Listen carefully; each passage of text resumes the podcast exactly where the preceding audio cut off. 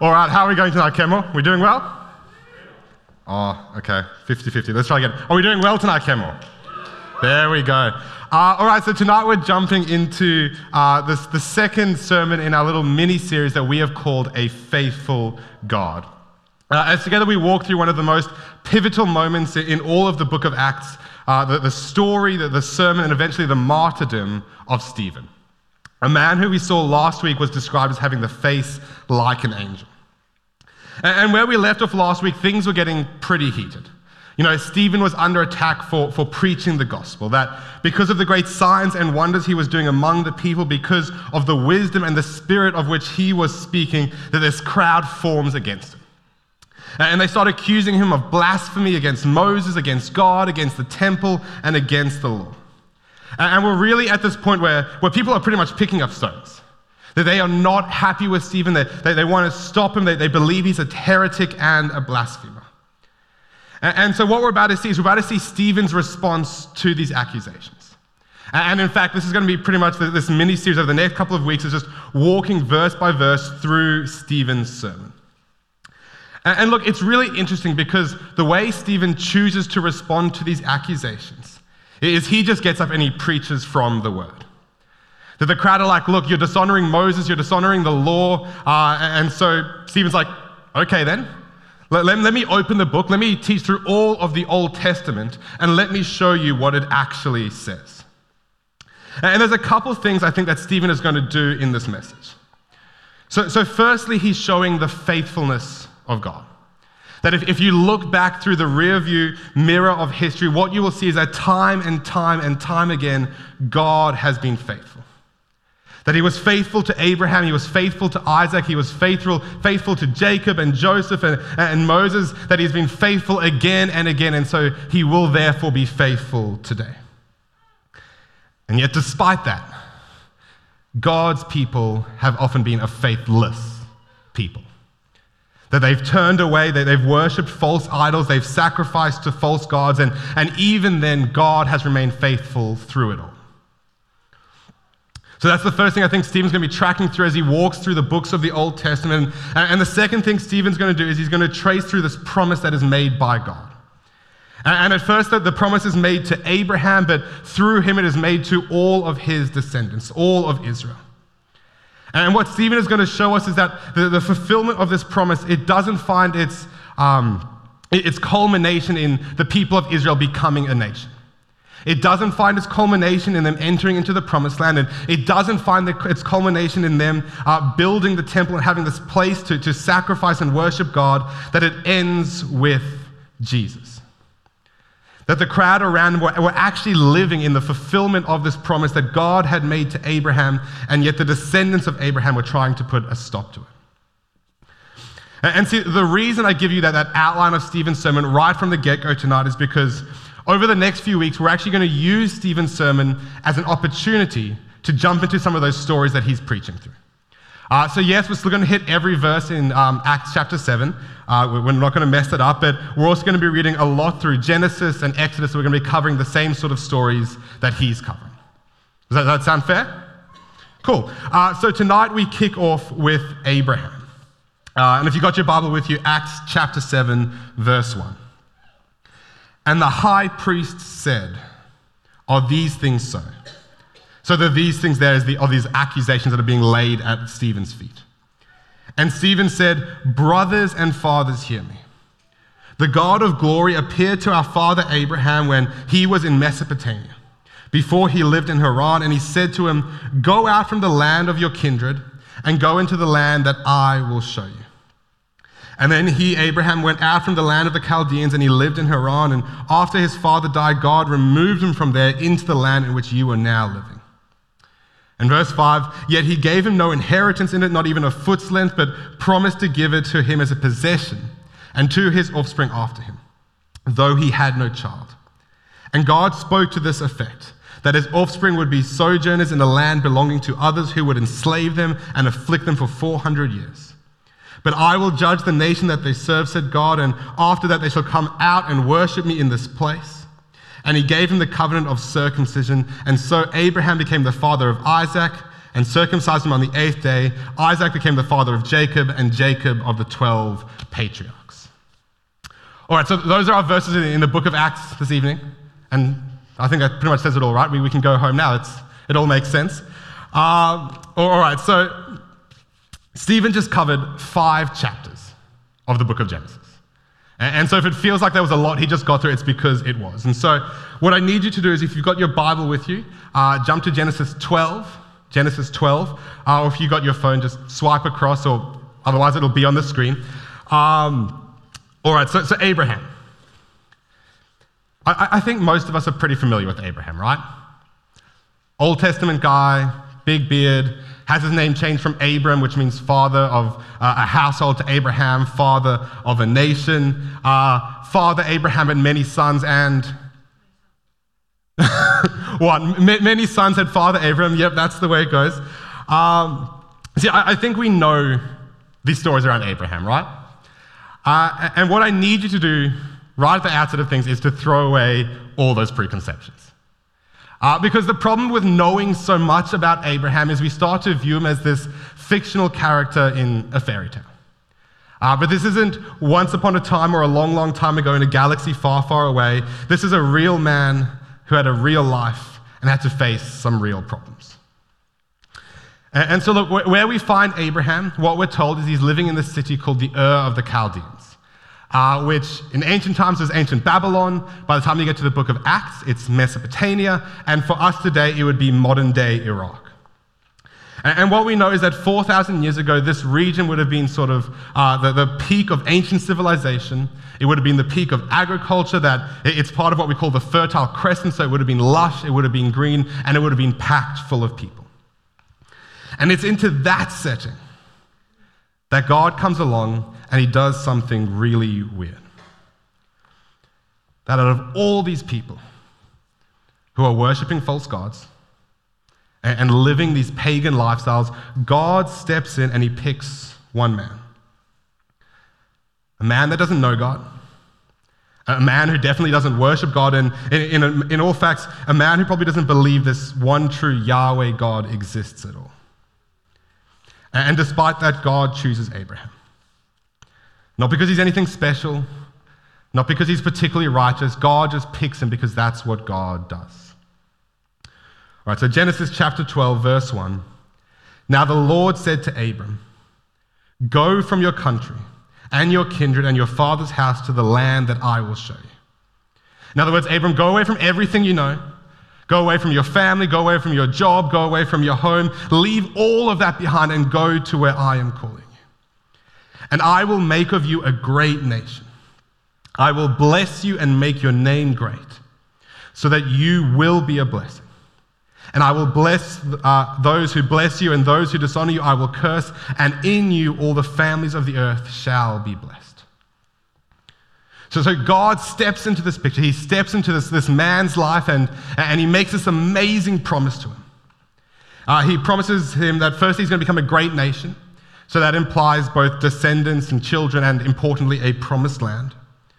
And secondly, he promises him that he's going to be a blessing to the world, uh, which ultimately is actually this promise that points towards Jesus. That through Abraham would come Isaac, Isaac, Jacob. Jacob has 12 sons who become the 12 tribes of Israel. They go to Egypt to come out 400 years after Moses rocks up and says, Let my people go. And then eventually they get into the promised land and they've got the judges, and then the judges become, become kings, and they've got David. And you follow through the line of David until eventually you have Mary and Joseph. And they have Jesus. And he is the Savior of the world, and through him the whole world is blessed. So that, that is the promise that, that God is making to Abram. And, look, again, if you're reading the story and, and all this is, is a fairy tale, right? Then this is the moment where you go, wow, that's really cool. God has made this amazing promise to Abram. But, but again, you've got to remember that Abram or Abraham was this, was this real guy, right? And what has just happened to him is he has just experienced the presence of the living God stepping into his life. And sure, he's made these, these amazing promises, but there's instructions that go along with that as well, right? And you've got to process all the hurdles that Abraham would have to overcome in order to walk out those promises. I mean, let's start with the, ob- the obvious. So, firstly, Abraham and Sarah, they're 75 at this point. And they have been infertile the entire time they've been married. So they, have tried having kids, they, they tried having children, and it has not worked. So when God promises them they're going to have descendants and nations are going to come from them, that seems like a bit of a tall order. And not only that, how do you in your 70s pack up everything you have, sell all your possessions, and go for like this massive hike through the, the wilderness and the desert and the mountains at that age? And to top it all off, God doesn't tell them where they're going. I, I mean, just, just think about how that, that interaction with Sarah would have gone, right? So Abraham gets home and he's like, Sarah, come, come sit down. We need to have a chat. And so Sarah comes and they, they sit down, and, and Abraham goes, God spoke to me today. To, to which Sarah is immediately skeptical, right? Um, and Abraham goes, Look, this God spoke to me and he rocked up and he gave me this amazing promise and he, he said, We're going to have all these descendants and my name's going to be great and we're going to have a nation that comes from us. And um, Sarah's just sitting there nodding, going, What has happened to my husband? Um, and Abraham's like, Look, I think we should go. I think we should sell everything. I think we should leave behind our families and, and we should go where this God has told us to go. To which Sarah, if she's like any other reasonable woman I know, would ask the very logical question All right, so where are we going? And what Abraham has to say in that moment is, I don't know. God said he told me when we get there.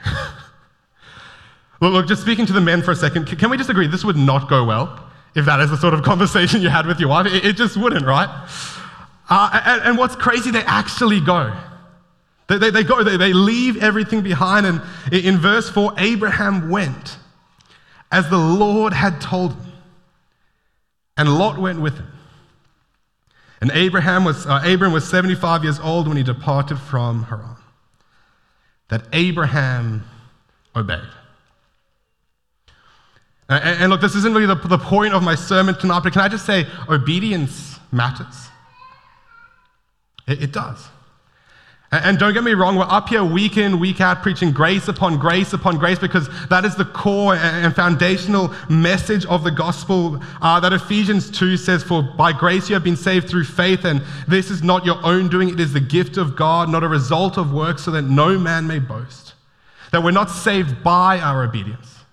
That, that, that Abraham is given the promise regardless of, of whether or not he actually obeys what God is saying. But, but once we have been saved, once we have been rescued and brought into the family of God, we are simply supposed to do what the Father says to do. And so if He tells us go, we're supposed to go.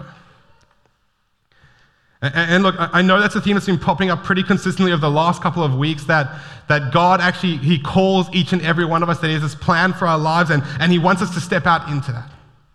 That, that God calls us to be people who, who radically obey and are radically obedient to what He has put in our lives. And, and yet, so often as Christians, we get caught in this, this cycle of praying and waiting and praying and waiting and praying and waiting, and we never actually get on with the business of doing what God has said. And, see, what we see happening here is, is Abraham has this amazing moment of faith where he steps out and he does what God has commanded him. And you have to remember, Abraham doesn't know God. He doesn't have this track rec- uh, record he can sort of lean back on and see, oh, well, God's done this before. He, he doesn't know anything about God other than what God has revealed to him in this moment. And yet, still, he has faith. And see, at the end of the day, all faith really is, is trusting that God is who he says he is and that he always keeps his promises. And so that's what Abraham does in this moment. He, he has nothing else to go on but what God has, has described himself as, and he has faith and he goes. All right, so that, that's sort of the first encounter that Abraham has with God. And if you've got your Bible in front of you, what I need you to do is, is flick forward a couple chapters to Genesis 15. So that, that's going to be the next point in Abraham's life where, where God shows up in a really uh, intimate way and they have this sort of face to face interaction again. And what I need you to know is as you're turning that over, if you're swiping across to those three chapters, 25 years have just passed. And it's been 25 years of near silence. That, that Abraham gets into the promised land, he, he faithfully goes out where God says to go, and, and he gets there, and it's just like nothing. And, and it's like God is still working, He is still present in Abraham's life, but, but from the outside, it actually looks like God has sort of forgotten Abraham. And see, what, what, what has happened in, in the season of, of waiting, this 25 year period, is that Abraham's faith has turned into doubts. All right, so Genesis chapter 15, verse 1. And after these things, the word of the Lord came to Abram in a vision and said, Fear not, Abram. I am your shield, and your reward shall be very great. But Abram said, O Lord God, what will you give me? For I continue childless, and the heir of my house is Eliezer of Damascus. And Abraham said, Behold, you have given me no offspring, and a member of my household will be my heir. That Abraham turns to God and is like, Look, God, it's nice of you to show up, but it's been 25 years. And look, I, know you promised me descendants. I know you promised to make me a nation, but, but I look around and that's not happening anytime soon. In fact, the only person who's actually going to be able to inherit my, my wealth and my property at the moment is this Eliezer guy. And what we know is this is probably um, Abraham's like chief servant. So Abraham's going, look, there's this Eliezer guy. He, he, he's, it's all good for him to like manage my household. And he can look after the books and, and he can look after all the other servants and he can do my laundry and, and, and make my bed. He can do all that, but, but he's not my child, God. He, he's not my kid. God, you promised me a kid. See, again, in, in the last 25 years, Abraham's faith had turned into doubts, that Abraham doubted. And, and look, I, I wonder, have you ever been there? Have You ever doubted God? Did you ever have questions that you would like to turn to God and to say, hey, God, can you answer this one for me because it doesn't make sense? And, and see, I think there are, there are two sort of categories of doubts we can have, right? The, the first one is the more cognitive type. Like you start digging into your Bible and you start learning about this thing we call Christianity, and, and you just have these questions you don't have the answers to. Like, what happened to the dinosaurs? Uh, and is evolution real? How did the flood happen? Uh, happen? What happens to babies that, that die? And, um, you know, what about the people in the Amazon that, that never hear the good news? What, what about them? And, and, look, you, you will occasionally run into people that, that they, if they don't get answers to those sort of questions, they're like, no, I'm never going to believe if that's the case. But, but for the most part, I actually don't think those are the sort of doubts that really hinder our relationship with God. Because that, that's, that's not what Abraham's feeling here. The, the type of doubt that Abraham has in this moment is it's like this emotional doubt. Like when you look at the story of your life, and you're like, God, I don't know what to do with that. I don't have any theology to explain that. God, I, I, thought you said you would never leave me nor forsake me, and yet right now I'm feeling pretty alone and forsaken. Like you, you have a family member that, gets diagnosed, and it's bad, and that, that enough is enough to, to cause some doubt in your life, but, but you're like, no, I'll be faithful, and you pray, and you pray, and you pray, and, and then they die. And you're just like, what, God? That's not how this is supposed to work. Or you feel like God is calling you to start a business or to go into a job, and like Abraham, you faithfully obey. You, step out, you sell, you move, and, and then you get there and they fire you. Or, or the business that you, you started and you put all your investment in, it goes bankrupt. And now you don't know how you're going to make it to the end of the month, let alone tell your wife. And it's just like, why, God? I, I thought this is what you were calling me to do. or, or you married someone. And you know, you did it in all the right ways. You, you prayed about it and, and you sought godly counsel on it, and, and you, you had the, the blessing of the church over it, and, and you both stood up before, before God and your family, and you said, I do, but they didn't. And again, it's just like, God, what? How in the world could you ever let this happen? How could you be a good God and allow me to go through this pain? God, that makes no sense to me. And it's like you're just left with this doubt because you don't understand how a good God could allow that to happen. Because that's what I think Abraham is going through in this moment. And, look, if that is you tonight, or if you've ever walked through a season like that, what I need you to know is that God is not afraid of your doubts. He's not. You're allowed to have questions. You're, you're allowed to have, have these doubts that it doesn't make you a bad Christian. And, and see, what will often happen is some good, meaning Christian will, will come up to you and they'll be praying with you and they'll say, Look, you just need to stop having doubts. You just need to have more faith. God is good. And it doesn't help, right? And, see, what, what we need to actually understand is the opposite of faith, it isn't doubt. The opposite of faith is fear. Because see, what, what faith will always do is faith will always mobilize you. It, it'll always like push you forward, it'll always draw you closer to God, it'll always get you to take that next step in your faith. But, but fear, fear will always paralyze you. It'll always fix you in place and, and keep you doubting, and you won't be able to take that step. You won't be able to, to, to take that step closer to God or, or on the journey He's got you on because you will be frozen in place. And, and look, that's why I think God rocks up and He says, Fear not, Abram. And, and look, it's really interesting because if you read through the Gospels, right, and you track through every time that, that sort of Jesus reprimands His disciples, what you'll find is he never reprimands them for their, their, their doubt so much as he does their fear. Uh, I mean, take the case of Doubting Thomas, right?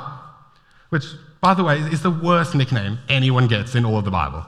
Uh, and, and Thomas does some pretty cool stuff. Like, there's this one scene where he's like, Jesus, I would die for you, I'm yours, and he gets stuck with the, the really rubbish nickname. But Doubting Thomas, um, he, he's not there when the, the resurrected Jesus shows up, right?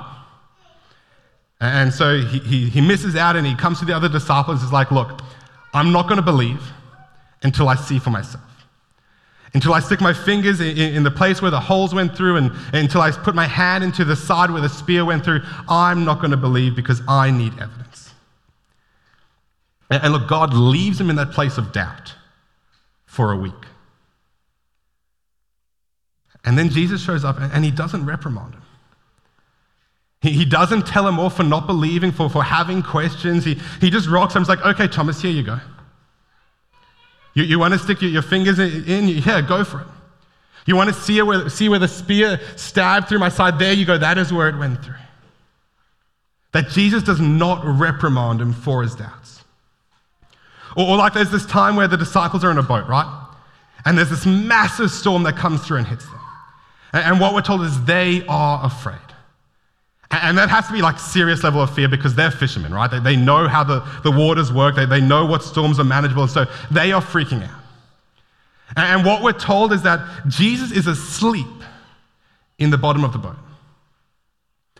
And so the disciples go and they wake Jesus up and they say, uh, Master, do you not care that we are all going to die, that we're going to drown in the storm? And, and Jesus gets up and, and he calms the wind and the waves, and then he turns to the disciples and he says, Why are you so afraid? Have you still no faith? Not, not why did you doubt? Why were you afraid? See, church, there's nothing wrong with us having doubts. But what we're supposed to do when we have those questions that don't have answers to, when we have those moments in life that, that we just can't process why God would allow us to go through, is we're supposed to pick up those doubts and we just follow after Jesus. But, but again, what I think we do is, is we just sit there staring at those doubts, right? We, we get frozen in place and we just keep on looking at them and we look at them and we look at them until eventually we begin to doubt our beliefs and believe our doubts. When what we're supposed to do as Christians is believe our beliefs and doubt our doubts. And look, I know that if you're actually going through a season of pain, those words that they don't really help, right? And if you came to me at the end of the service and said, Liam, I don't understand why is God allowing this to happen, I'm just going to say, I don't know, and we're going to pray. But what you need to know is, is that God has never promised us an answer to every question we will have in this life. And on this side of eternity, there are going to be times where things do not make sense, or where, where things are going to hurt us, where, where life is just going to be painful and it makes no sense to us. But what we are supposed to do is we pick up those doubts and we just keep walking after Jesus.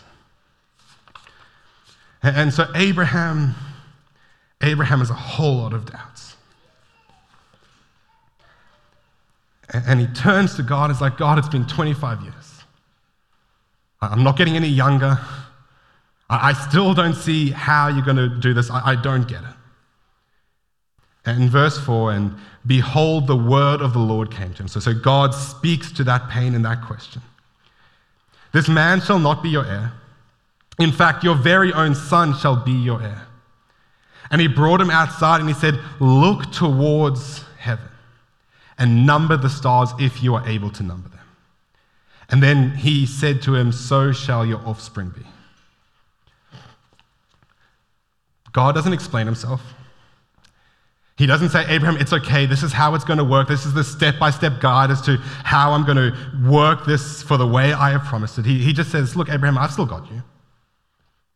I am still a faithful God. Trust who I am. And then in verse 6, and this is probably one of the most important verses in all of the Old Testament.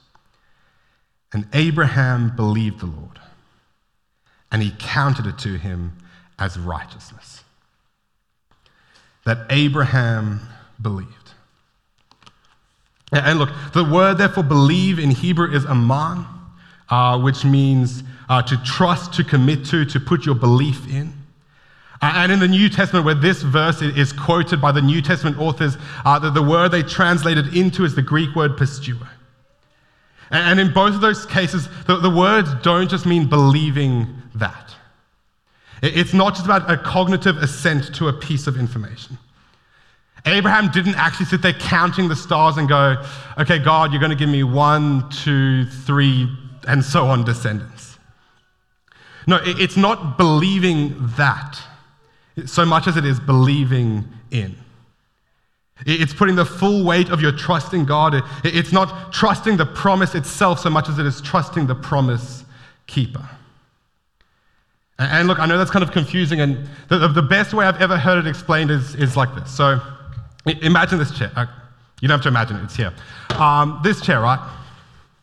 I could know everything there is to know about this chair. Um, I could go away and read the manual on it, and it would tell me like its uh, weight bearing load and, and, how much you can put on it before it's going to collapse. I could go away and do the maths myself. I've, I've got some engineer friends, and they could work out the structural integrity, and, and we could work out how much weight this seat could bear, right? And I could believe that this chair could hold my weight. But I'm not believing in it. I'm only believing in it when I put the full weight of my life in it.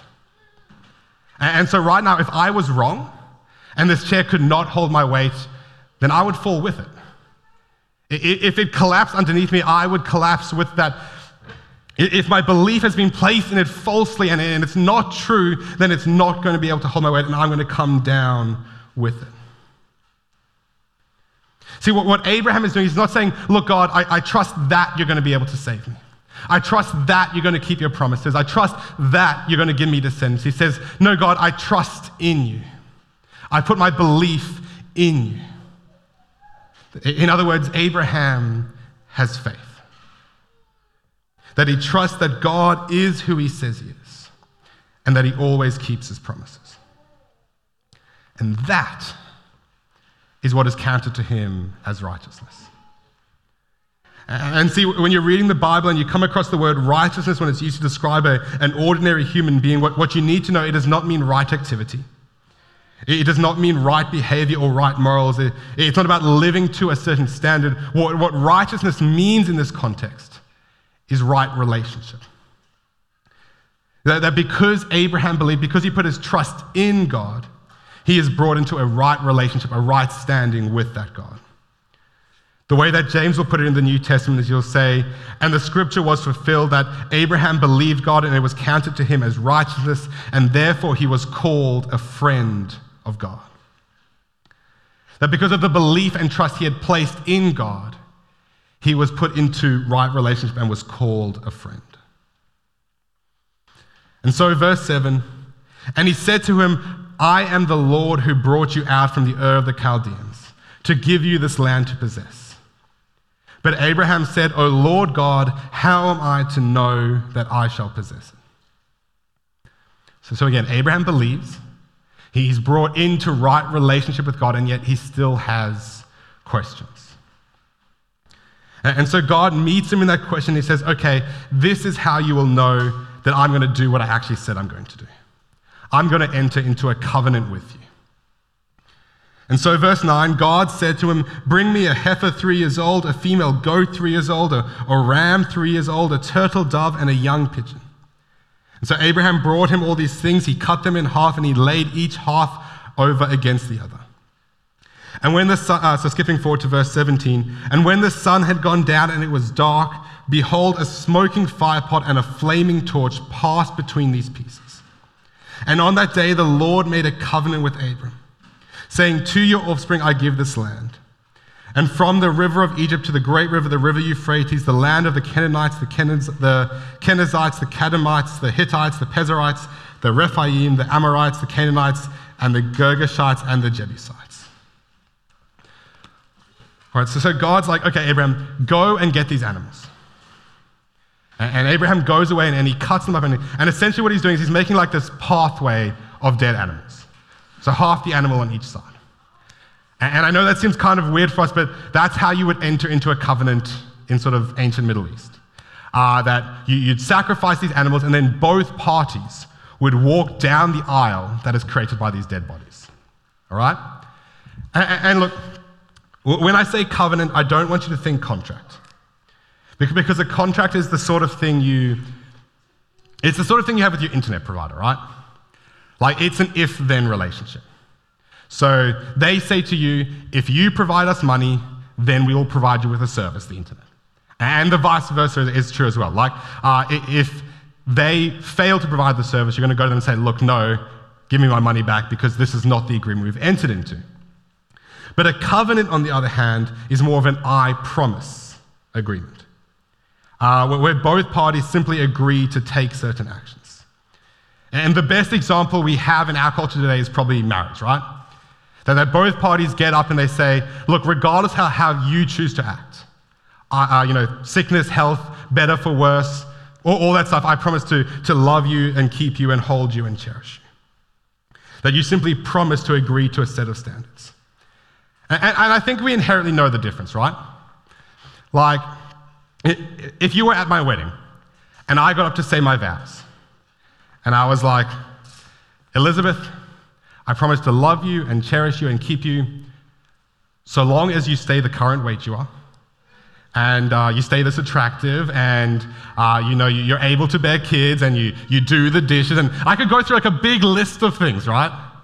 And say, as long as you promise to do these things, then I will love you. And then imagine if she stood up and she's like, Liam, I promise to love you and keep you and cherish you so long as you, you know, come home on time and, and you, you have a steady income and um, you mow the lawn every week. Like, we, we could do that. And if that happened, you would know that something is really, really wrong in our relationship. Uh, in fact, if those were the vows was, we were saying, you'd probably get up and go, like, get your toaster from the, the gift table and you would leave because it's not a covenant and it's not going to last. But see, what God is saying here to Abraham is God's going, look, this is what I promise to do for you. This is my covenant agreement with you. It's not an if then statement, it's an I promise statement. That is how you know. That is how you can trust that you're actually going to receive what I have promised you. That I am a faithful God. See, see what happened in Abraham's life is, is Abraham obeyed and God was faithful. And then Abraham had doubts and God was faithful. And then Abraham believed, and still God was faithful.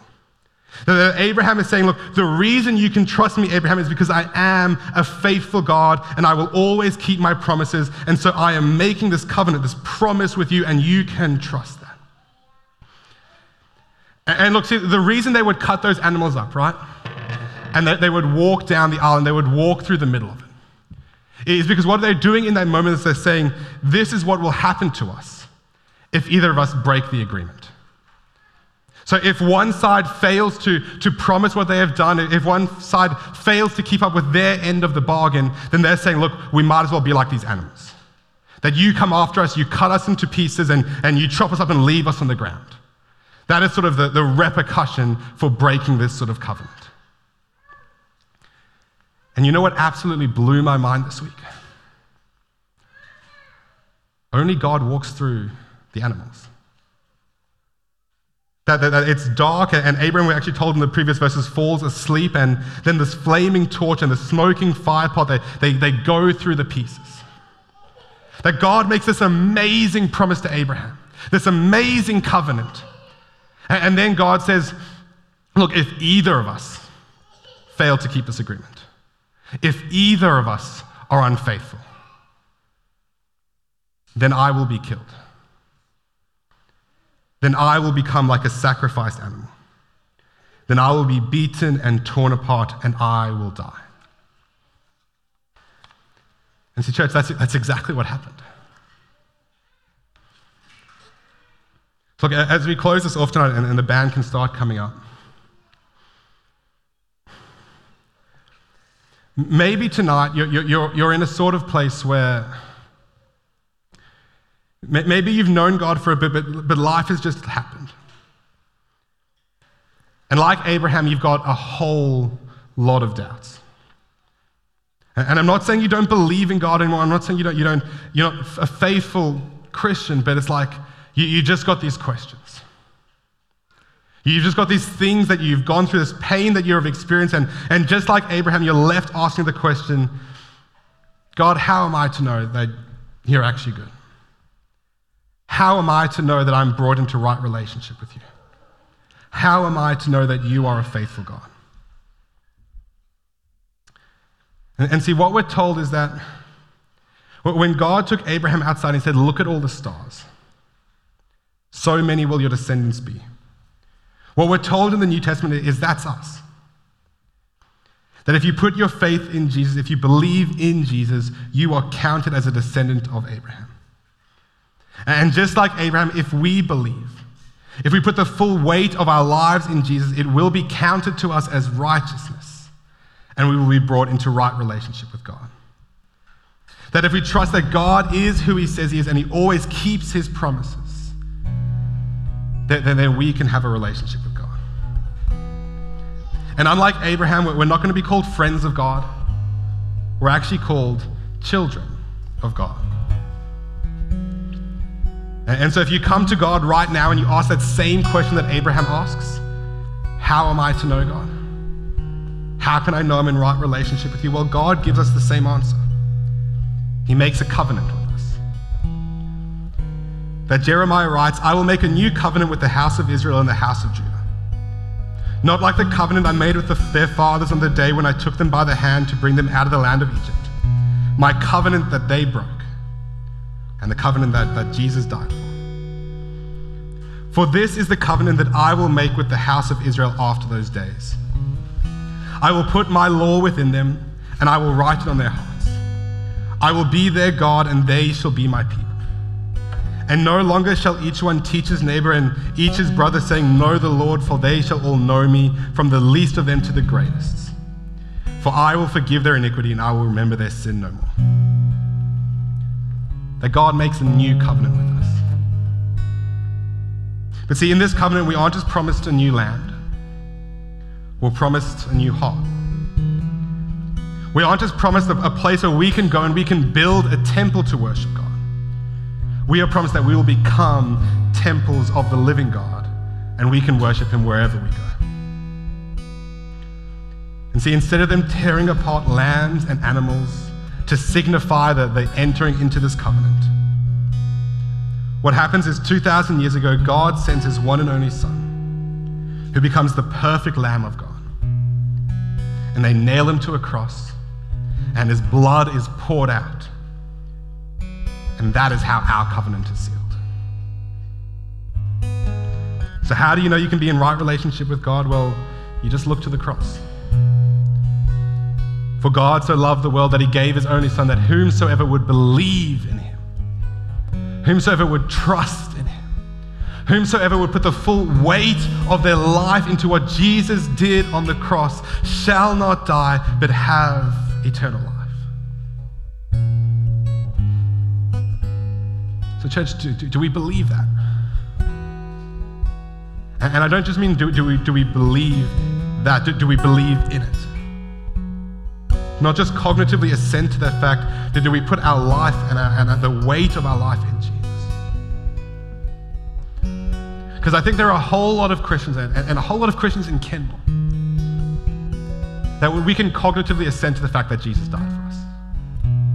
That we know that Jesus came for us. That we know that he died for us. But if we're honest, we haven't gone all in. We, ha- we haven't sat down in the chair like we, have been sitting there looking at it.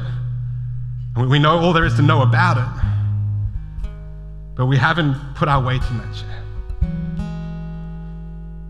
And, and look, while we were worshiping, and we're going to worship in a second, the, the question that came to my mind that, that challenged me was if God wasn't real, would your life still make sense? Because I think a whole lot of Christians, again, we, we believe that Jesus is there, we, we, we come to church, but if God isn't real, our, our life still makes sense. The rest of the world can look at it and say, oh, yeah, I can understand how you do that. I can understand why you do the things you do. I get that. But see, if we're radically following after Jesus, if we actually believe in Him, then our life shouldn't make sense to the rest of the world. So, do you believe in Him? And again, look, you can have your doubts. That's fine. You can have all the questions in the world. I, I still don't have a whole bunch of questions answered that, that I would love for God to answer, but that does not bar us from coming into relationship with Him. We just need to believe. So, Lord, I, I thank you that you are a faithful God. That, that though we have done nothing to deserve it, you come along and you pick us out. You choose us, you, you know us by name, and you call us by name. And Lord, I, I thank you for the moments of faith you give us, where, where we obey just radically based on what you have said to us, and we step out in faith, Lord. And God, I, I pray for more of those moments, that in our lives we, we would hear your voice and we would be a people who obey. And I thank you that you are faithful in that. And Lord, I thank you that even though we have doubts, you are still a faithful God. That you're not afraid of our questions, you're not afraid of our doubts. You just invite us to pick them up and follow after you. And Lord, I thank you that if we believe in you, if we put our trust in you, we can be brought into relationship with you. That you have cut a covenant with us that cannot be broken it cannot be torn away. We, we cannot lose our salvation or lose that relationship with you because you are a faithful God. So, Lord, I, I just pray that you, you'd bless every single one of us with a heart that actually believes that. That you are who you say you are and you always keep your promises. And then you give us the faith to step out and trust that. In your name. Amen.